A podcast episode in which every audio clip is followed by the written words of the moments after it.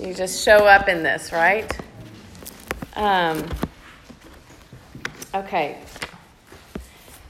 Today, I, I, it's funny, I, when I do the theme for the year and I kind of lay out our curriculum, what we're going to talk about, and I was like, why did I give myself this topic? So we're, we're going to talk about righteousness.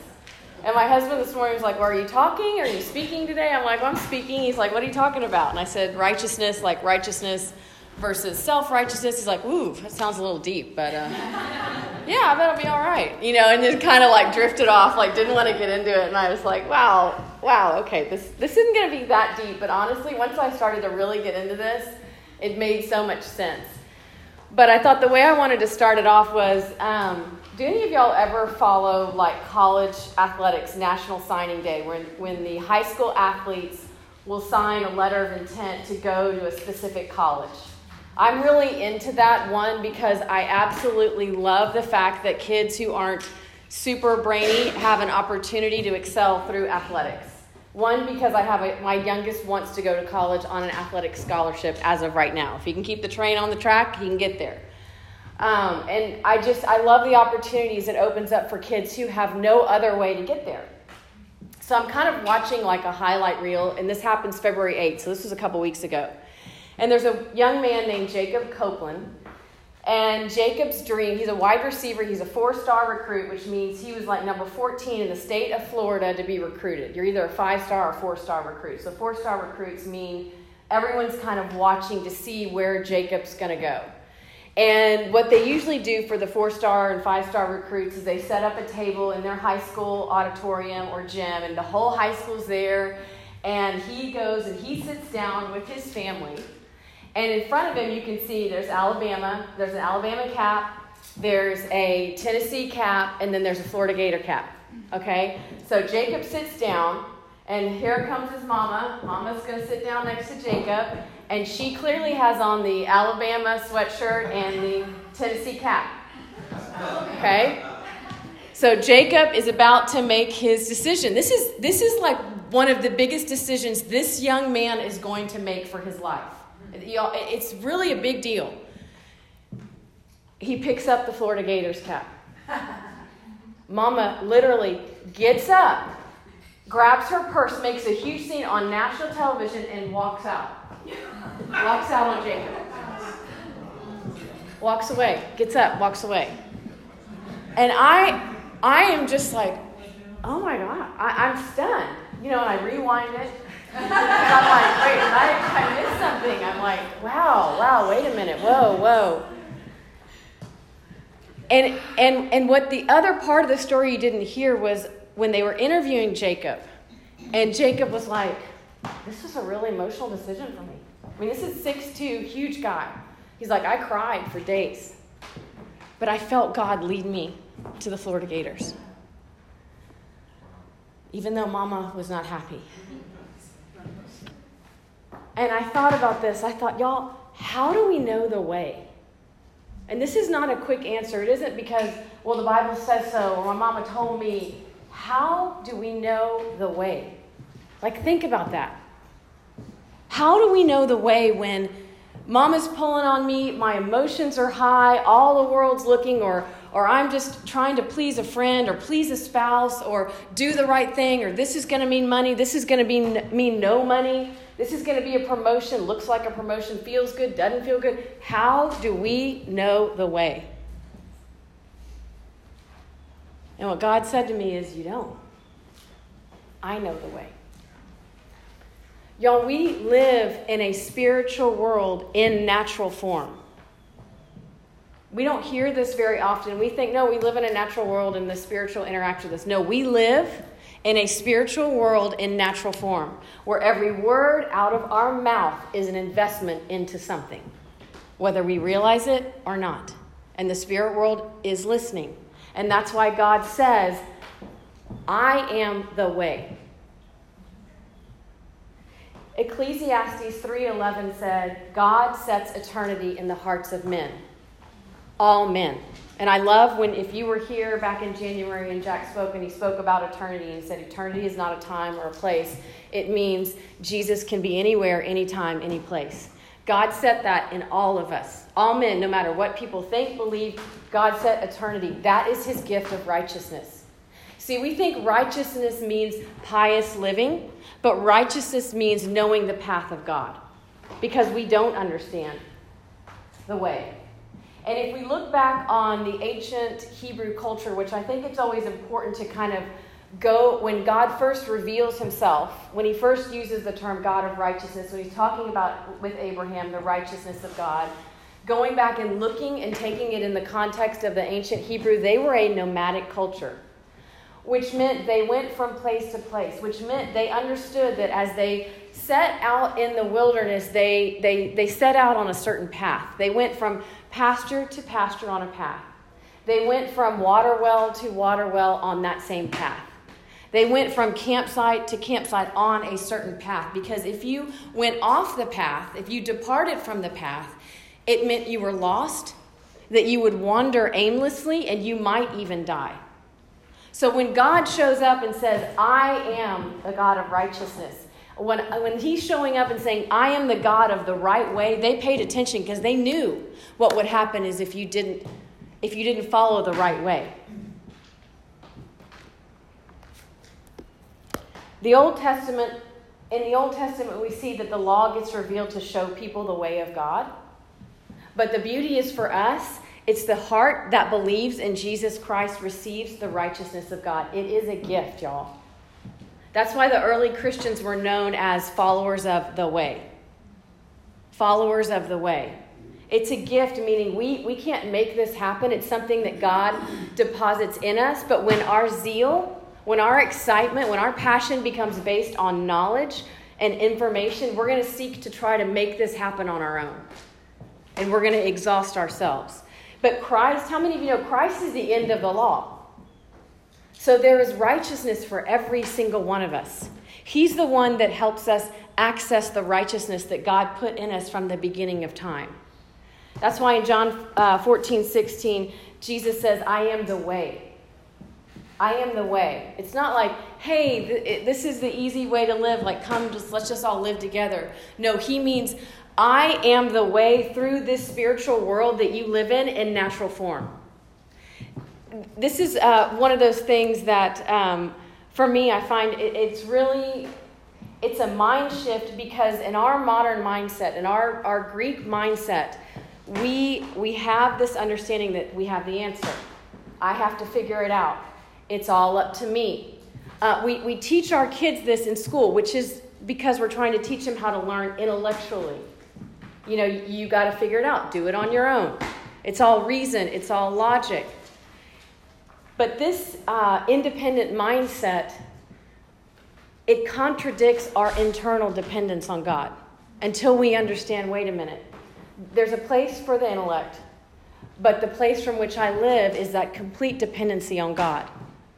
So what's supposed, what happens in our culture, what is supposed to empower us, ends up disengaging us spiritually from the Lord, because we want to live from here and not here.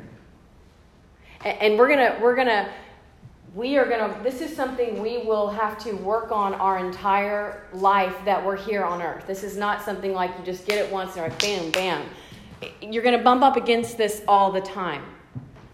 We, un- we unknowingly shut down our internal needs of, of being dependent on him, which is the way God created us to be, because we think we've got to go into reason and logic and we're going to solve everything right here. But what happens is that independence apart from God is rebellion. Living that way, living out of that independence apart from God is self-righteousness, because you're saying, I know the way. Like, like I've got it. I, I know the way. I know how to make things happen. We see this a lot, and, and I, I'm I'm going to speak out about this because I don't think the church maybe uh, talks about it a lot, but we see this in our culture in the New Age. Does anyone understand the difference between New Age and Christianity? The difference with New Age is that you are at the center and God is not. New Age teaches that you are the God within, that the answer is that you are the source of all things, that if you want peace, you, it's going to be in here. This is this is this um, when Paul talks in uh, to Timothy, he said, you know, we're going to be lovers of ourselves. We're going to be boastful. We're going to be lovers of pleasure. We're gonna we're gonna fall in love with a form of godliness, but deny its power. The power is Jesus Christ. So the New Age says, you know, there are many ways to the mountaintop. And Jesus is like, no, I am the way. The New Age wants you to go here to intellectualize it, to think you can re- you can reach this certain consciousness, you can think your way to salvation. You don't really need the cross. The cross is maybe, they totally dethrone Jesus Christ, and they put you at the center. That's New Age thinking. And you even see this creeping into some Christian thought as well. Because what New Age is really good at is it's good at grabbing some scripture, grabbing something over here. I even had a pastor one time tell me, she's like, well, I have a friend who's a Catholic and a Buddhist. And I was like, no, no, no, that doesn't work. Because we are naive to the fact that we're living in a spiritual world in natural form. My daughter went to New Orleans recently, and I said, I said, Georgia, do not get your palm read, get your tarot cards read. I mean, I didn't want her to go to New Orleans anyway, but, you know, when they're in college, like, that's just, that things are going to happen. So I just have to plead the blood of Jesus over that. But no tarot cards, no palm reading, no psychic. She's like, Mom, Mom, I know. I was like, no, do you know why? And let me ask you all, do you know why we don't read horoscopes or any of that? Do you know why? Because what happens when you engage in that activity, when you go to a psychic or you get your tarot cards read or your fortune told or, or a Ouija board or a horoscope, you open the door to the spirit realm of darkness. And that's why Jesus says, I am the way. I remember one time praying for a woman who was battling a sickness, and she's like, well, I just went to a psychic, and, and, and I said, now wait a minute. Do you understand why Jesus says I'm the way? Because he's the light that's going to lead us through this spiritual world that we live in right now. This world that we live in right now. If we do the palm reading, and yes, do they know stuff? Yeah, because demons know things. They they give them little information. And I'm not wanting to linger on this. I'm wanting to warn you, because what I see happening in our culture is we're getting a watered-down gospel, and it's powerless. And and... I may not be popular for saying this, but Jesus, but but it's the truth. Jesus is our power. Jesus is our power. So what happens is, if maybe you believe in Jesus, but you still read your horoscope, or you get your palm read, or you do the tarot cards, it's like having the front door locked and the back door open. It doesn't work, y'all. And we don't need that. The Holy Spirit, he will lead us into all things. That's why God says, I am the God of righteousness. I am the way. The world is going to pull on you. I mean, I think about Jacob. What courage that young man had, knowing his mama, well, I don't know if he knew his mama was going to get up and leave or not, but the courage that he had to say, this is where I felt God lead me. It cost him. This, if this gospel isn't costing you, then you are, are, are fiddling with a powerless gospel. When I first came, I remember someone asked me a question. I was doing an interview with um, with Sean, actually over the phone. And um, he was asking me, what happened in your marriage when you first got a hold of Jesus? Because, y'all, I did not live, I went to church all my life, but I didn't know Jesus. And, and yeah, I mean, I just didn't have a relationship. I just showed up. I believed it, but I felt people in church were fake. And um, and so when I had a supernatural encounter with Jesus, He, and um, he said, well, what happened to your, how was that received by your husband? And I was like, it was tough. It wasn't like, you know, I came, I mean, because he could see, he's like, something's different about you. Something's different about you. And it cost me about two years in my marriage. It cost me about two years in my marriage. In fact, this morning, it was funny. I had sent, we have a little uh, family group chat, you know, because we've got two kids in college, one in high school, so we have our little family group chat. And I'd seen this thing that a friend of ours posted about like eight um, eight guidelines of a toxic person. And so I just sent it in our little uh, group chat, just F Y I, because we've got kids dating in college. You know, I just wanted to be aware. And so my husband kind of sits down, he's like, I, I, and he does talk like this, by the way. He's like, I, I read that. Um, I kind of felt like maybe some of those were, were me in there, like they, like uh, like they criticize others. and like they're jealous and, and, and you know, do, do I do that to you? Something? And I said, you know, Carl, and this is the first time I ever said it. I said, the only time you're really rough on me when it is when it has to do with ministry. This ministry cost me uh, every day. This ministry cost me, but it's worth it. So what I'm saying is, if you're just reading the word and it's not costing you in some way, or it's not costing you where you're you're drawing a line and saying, you know, everyone's going to go see, uh, everyone's going to go to the thirteenth floor on Halloween and, you know, do crazy stuff, and you're like, I'm not doing that. You know, it's got to cost you, y'all. We have to draw a line somewhere, otherwise we just we just become the way of the world.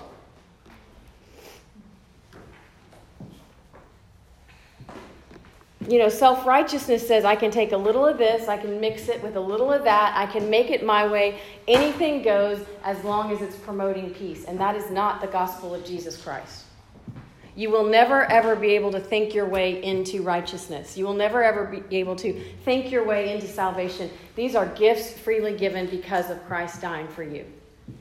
A man's ways seem right to him. Proverbs twenty-one. Remember that. A woman's ways seem right to her. I want to give you an example of how something seemed really right to me. This was last week. I was having air conditioning problems in my car. Simple situation, right? Take it to Firestone. It's an A C repair. They're like, it's going to cost about nine hundred dollars. I said, wait a minute. I bought an extended warranty. Let me come get the car. Let me call my warranty. Sure enough, yes, the A C repairs are covered, so I take it to the dealership. So this is day two now without a car, and I am I'm on foot, which was my choice. My kids are like, why don't you Uber? I'm like, I'm not going to pay fifty dollars, eighty dollars an Uber. I've got a one hundred dollars deductible. I'm trying to teach you. We're going to save money. I can walk. I can, you know, there's things that are close by. So take them over to Alamo Chevrolet. The, the service guy could not have been nicer. He calls me mid-morning on Tuesday. He goes, you know, I, I'm just having trouble with your extended warranty people. They're, they said they're going to have to review it for twenty-four to forty-eight hours, so I'm, I'm not going to be able to work on your car. And I'm like, this is ridiculous. And I go, well, just try him again. He's, I'll call him again at lunch. I'll see. He goes, but he goes, yeah, I've never seen a warranty company be so silly about A C repairs. Calls him again. Sure enough, they're not going to, you know, they're going to review it for twenty-four to forty-eight hours. And I'm like, okay, I'm I'm hot. All right, all right. I'm going to call them. I was like, I got this. I'm going to call them. I call them. I get, no kidding, kind of in an argument with the lady. Like, I called Friday. I this is an A C repair. This is so simple. Yes, but they have to review it. I said, then let me speak with your review department. I mean, I'm not going to go twenty-four to forty-eight hours. It means I'm not going to get my car back till Thursday at this point. And you're not going to pay for a rent-a-car. She's like, no, we can't pay till we approve the repairs. Which, you know, you pay, what, several thousand dollars for these extended warranties. So we start talking. If she doesn't hang up on me, okay? So, I mean, at this point, I'm like, oh, I'm, you're going down. Like, I am I am about to throw down. I'm going to get on Facebook. I'm going to get on Alma Heights Trade. I'm going to tell everybody how S H I T T Y, this extended warranty company. I am so angry, y'all. And all of a sudden, I just feel the Lord just put me in timeout. Never had God just, God just put you in timeout, where I literally felt my spirit sit down. And I could, and anger's like, come on, come on, we could, come on, come on, we got them. And I was like, I can't. Like, God just put me in timeout. A man's ways seem right to him. It seemed so right to me. To want to go, I mean, I was going to call them. I was going to give it to them in every way I could. And the Lord just grabs me and puts me in timeout. A man's ways seem right to him, but God weighs the heart. See, had I opened the door to unleashing a fury of whatever I call justice and payback that seems really right to me, I have no idea what I would have opened the door to in my life. And let me tell you, I was I wasn't going to ask God to forgive me for yelling at them if I wanted to. Yeah, they deserve it. You know, I mean, you just get in that self-righteous place. I was feeling really self-righteous. I'm giving you this demonstration because I just want to show you how easily this stuff sort of sneaks into our life. And then I thought, well, okay, maybe I'll pray and you'll do a miracle. It's like, no. Like, you're just going to wait this one out, Ashley. Like, you're just going to, and sure enough, I didn't get my car back till Thursday, and I was like, okay. I won't know the full extent of that lesson, but I know there was a lesson in there other than I kept hearing Proverbs twenty-one, a man's ways seem right to him. A woman's ways seem right to her, but God weighs our heart. I felt so grateful that God kept me in a place of safety versus letting me just have a temper tantrum and open the door to all kinds of stuff I would not have really probably understood. The other day I heard Eric Johnson, who's one of the pastors at Bethel, he made a quote that Mike Bickle had said. And Mike Bickle leads the International House of Prayer, twenty-four hour worship praise. And um, Eric was par- paraphrasing him, and I'm going to paraphrase Eric. But what Eric said is that this generation, meaning us, our children, this generation will be known as the greatest generation because out of all the choices, out of all the information, out of all the ways we can go, we still choose him. And when he said that, I was like, wow. You know, we get more information in one day than people got in their whole lifetime because of our little, our phones and our computers. But we will be known as the greatest generation because out of all the choices available to us, we still choose him. That's righteousness. That's righteousness. Surely in the Lord I have righteousness and strength, Isaiah forty-five twenty-four. The key is that it is not something about me. It is all about him. We live in a day where humanism, humanism is one of the uh, popular thought patterns. Humanism says, um, I live with me at the center, not Jesus Christ. We live in a day of rationalism, which wants me to live out of my mind and not out of my heart. So I end up trusting my own theology versus Jesus Christ. It's just how our culture operates. But God places his righteousness in our hearts, not in our minds. That's why Proverbs four twenty-three is so important. Guard your heart, for everything you do flows from it. There's this place, and I'm not advocating this place, but I do find interest in the research called the HeartMath Institute. I, I, I'm not advocating it. I'm not saying it's good or bad. But they did twenty years of research, and they actually found out that our hearts have a brain. Our hearts have a brain, and our the hearts in our brain actually sends more signals to the hearts in our mind. Uh, than, I'm sorry, actually sends more signals to the brain in our mind than the brain in our mind sends to our heart. God knew something when he said, guard your heart, for everything you do flows from that. I love it when science proves the gospel. I love it when science proves the word of God to be true. That we have a brain in our hearts that is actually sending more signals to the brain in our mind than the brain in our mind is sending to our hearts. Guard your heart, for everything you do will flow from it. Which means the key to releasing righteousness in our own lives is to have a listening heart, a seeking heart. Righteousness will go before him, before God, and shall make his footsteps our pathway, Psalm eighty-five thirteen. In other words, righteousness goes before God, and the way he goes, he makes the path for us all the time. We think righteousness is pious behavior, but righteousness, it's not behavior modification.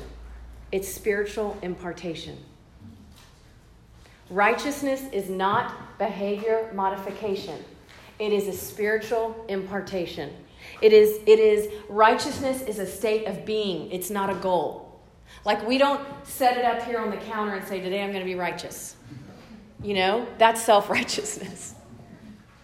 We release the righteousness of God within us. The laws of the Old Testament, y'all, those were a roadmap to the treasure, Jesus Christ. They served a purpose, but they, but they, that's, we don't have to strive for this. I always find it interesting because people will come to me and they'll say, well, will you pray because I want to know God's will for this specific situation? But they don't want to follow his way. And so what happens is when we um, live outside of the path, which we know we do, we know we depart from the path. That's not, that's not, um, it's not a question, is that going to happen? It's going to happen. We're going to depart from his path because, you know, our cars break down or our kids trigger us or our marriages, whatever it is, but God always makes a way back. But what I always ask is, do you understand God's way? You know, let's let's look at the way you're living your life first before we go seeking his will, because it's just going to create this static. You're not going to be able to understand God's will. It's, it's the whole uh, principle of Romans twelve two. I'm going to read it out of the, the, the Passion Translation. It says, "Stop imitating the ideals and opinions of the culture around you, but be inwardly transformed by the Holy Spirit through a total reformation of how you think. This," now see, we stop here, we go, oh, do not be conformed to this world, be transformed by the renewing of our mind. Got it. No, but here's the, the other key to this. This will empower you to discern God's will. You want to know God's will? It's right there. Follow his way. Don't be conformed to this world. When we yield to the righteousness that's on the inside of us, what that does is it allows what's on the inside to manifest on the outside. We, you hear um, a lot of talk about like revival. We want revival to come, and we think it's going to be like God pouring out and like coming down out of the heavens. Revival is when more of God is released in me and in you and in you and in you and in you. It's when the fire gets lit in each and every one of us, and we're releasing God. See, y'all, it's about a release. It isn't about me reaching up and having to pull things down. Eternity, heaven, righteousness, joy, mercy, it's all in here. It's all in here. You're not going to give it to me. You're not going to give it to me. He's giving it to me. I just got to open it up. I just got to release it. Revival means we're going to release God in each and every one of us, which means as I go to the store and I see Katie and, and my light meets her light, and then all of a sudden it's just like heartbeats everywhere going and beating, and we're lighting fires in other people because that's what God calls us to do. I see the righteousness in you. I see the righteousness in you. It's not about pious behavior. It's a spiritual impartation. God says, embrace my righteousness. It's a gift freely given to all that believe and receive Jesus Christ. I love what Smith Wigglesworth said, and he, if y'all don't know who he is, he's a uh, probably one of the most powerful healing evangelists that lived. Saw signs, wonders, raised people from the dead, all kinds of amazing, uh, amazing things. And he says, God will not allow those who trust in him to become failures in the straightened place. Say that again. God will not allow those who trust in him to become failures in the straightened place. Meaning the pathway of God. Meaning we're going to be on this mission, y'all, and we can't fail as long as we stay on the right path with the uh, with God, on his path. We're on a mission that we can't fail. We may not be popular, we may not be liked, but as long as we stay on the path of God, we are not going to fail. We're going to have success. We're going to have success.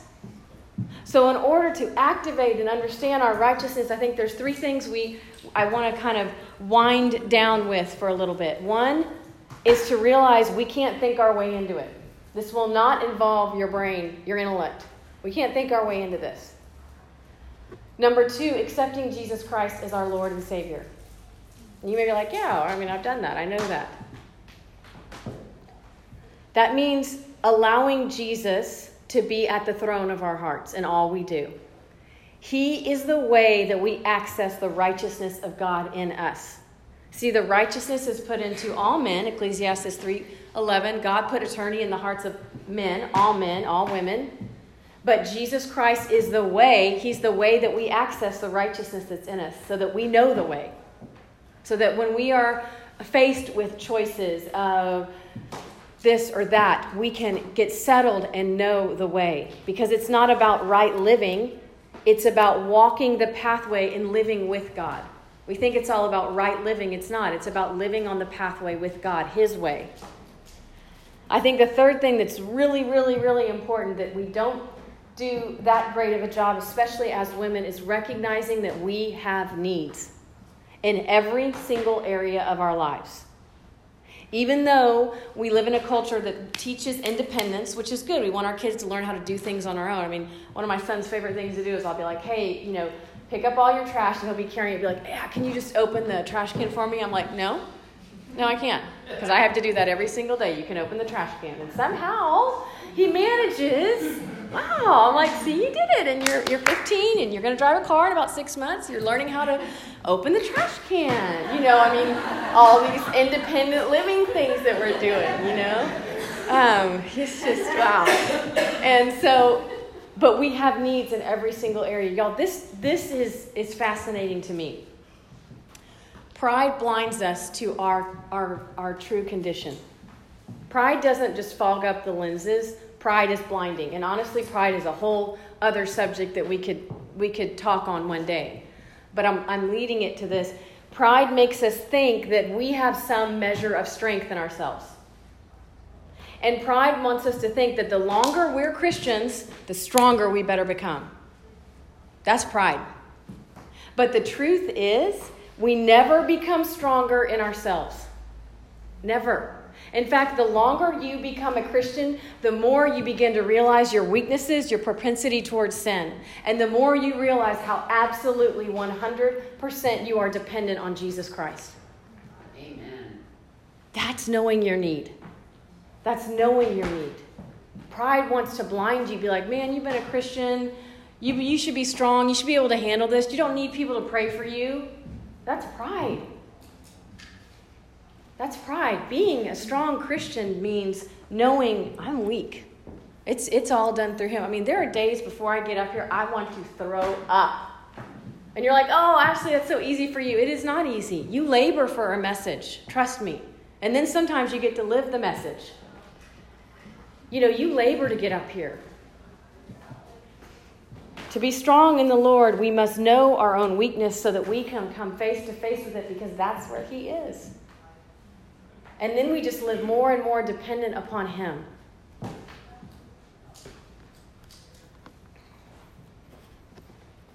Second Corinthians five twenty-one says, "For he made him who knew no sin to be sin for us, that we might become the righteousness of God in him." The key word is, here is we might. We might. Meaning you have it, it's just whether or not you understand it's a gift, and how many of you know you can refuse a gift. We might become, because we have to access this through Jesus. So the way to receive it, we talked about a listening heart, a seeking heart, accepting Jesus Christ, understanding our need. But most importantly, the way that we posture ourselves is in rest. That's the way that we grow our listening hearts, our seeking hearts is rest. And by rest, I don't mean taking a nap, although I love to take naps. And I do feel like God downloads good stuff in a nap. But what I mean by rest, I really believe resting in the Lord is the fertilizer for righteousness and growing that in our life. And I want to just highlight really quickly what godly rest meant. On Genesis two one, it says, "By the seventh day, God had finished the work he'd been doing. So on the seventh day, he rested from all of his work, and God blessed the seventh day and made it holy, because on it, he rested from all the work of creating all that he had done." God rested not because he was exhausted. He rested not because creation was irritating him and the birds were flying all around and the winds were slapping him in the face. He wasn't resting because of that. He rested because he marveled at creation. He enjoyed creation. He rested because he wanted to commune and walk about. And what God is saying, resting in him means enjoying him. If you go through Exodus and you read how, how detailed God is with Moses about the tabernacle, the instructions, and all of this, and at the very end, Exodus thirty-one, it talks about the Sabbath rest. Because he's saying, I don't want you to get so lost in the work that you lose sight of me. And that means enjoying me. See, I feel like the way that we really release that righteousness is resting in him. The more that we learn to rest in the Lord, the more that we learn to enjoy the Lord, the more his righteousness begins to bubble up and surface in us. So that when we're faced with certain situations, when we're faced with go this way, that way, we automatically have a heart that can tune in and say, God, which way? And we have access to that. So how do we do that? I think some of the ways I know purposely that I do it is I go outside a lot. I love being outside. And that's just one of the ways that I rest and enjoy the Lord as I sit outside. Right now we have a puppy, so I'm outside a lot. And even like last night around eight o'clock, I put my worship music on. She's sort of playing around in the yard. And I'm just enjoying the Lord, looking up at the heavens. I'm just enjoying him. I don't have an agenda. You know, resting means you don't have an agenda. Maybe some of you like to paint. Maybe some of you like to sew. Maybe some of you like to journal, or maybe you like to cook. Put on your worship music. Just invite him into what you're doing that you enjoy, and enjoy it together. That's rest. It's not something that, that you're having to work at. I really want us to leave today with an understanding that we, we cannot walk the way of righteousness apart from Jesus Christ. I really want us to leave here today knowing that if someone said, you know, they came up with some new philosophy or some intellectual way of thought that sounded fun and appealing and, and really trendy and posh, that you would be able to say, wait, is Jesus Christ at the center of that or not? Because if he isn't, I don't want anything to do with that. And walk away. I mean, walk away, if not run. I always draw my line. Is Jesus Christ at the center? Is that something, if it's, is it talking about me having to work something up? You know, we get all lost in the meditation, Eastern meditation. It's all about quieting, emptying your mind. That's not what Hebrew meditation ever was. Meditation was taking the word of God and, and saying it over and over. Be still and know I'm God. Be still, and meditating on that and recording the way that God was, was talking to you. God never wants us to empty ourselves, because how many of you know that if I left here, something's going to fill the space, and it may not be of the Lord. That was that's that was never God's intention. He is our power. He is our righteousness. He is our source. He is our strength. So what I want to do to, for sort of our activation is, a lot of you may know this. When we, when you come here for inner healing, we do what we call a locator question. And I think it's really important, because what it shows you is how you answer from your mind versus how you answer from your spirit. So if I teach you this question, then what can happen is you can start to practice on yourself when you leave here and say, wait a minute, am I answering this in my mind or, or my heart? So this is how it's going to go. I'm going to ask you some really simple, silly questions, and you're all going to know the answer. But I want you to uh, to answer them in your mind, or I, I might ask you, you know, what's... And then I'm going to show you how we switch to answering out of our spirit, okay? Y'all, are y'all game? Y'all trying to Okay. What's your favorite restaurant? Laura, what's your favorite restaurant? Okay. Katie, what's your favorite restaurant? I can't think of the name of it. Yeah, can't think of it. Tracy, favorite restaurant? Okay. What's your favorite color? Debbie, what's your favorite color? Green? Green. Okay. Deborah? Gray. Mm-hmm. Okay. Are you a child of God? Yes. Will he ever leave you or forsake you? Did you have to think about, are you a child of God? Did you feel the answer? Where did you feel the answer? Rising up. But did you have to think about your favorite color? Did you have to think about your favorite restaurant? Do you have to think about fifteen hundred times thirty-three? Anybody know that? I don't. Are you a child of God? Yeah. Romans eight sixteen. The Holy Spirit bears witness with our spirit that yes, indeed, we are children of God. That's the Holy Spirit. That's the Holy Spirit. Y'all, sometimes when I feel triggered, I go, my child of God, and I let it rise up, because you feel it coming up from within. Out of your belly shall flow rivers of living water. That's how you release the living water that's in you, is going back to, am I a child of God? Okay, where am I answering this from? Am I answering this from up here?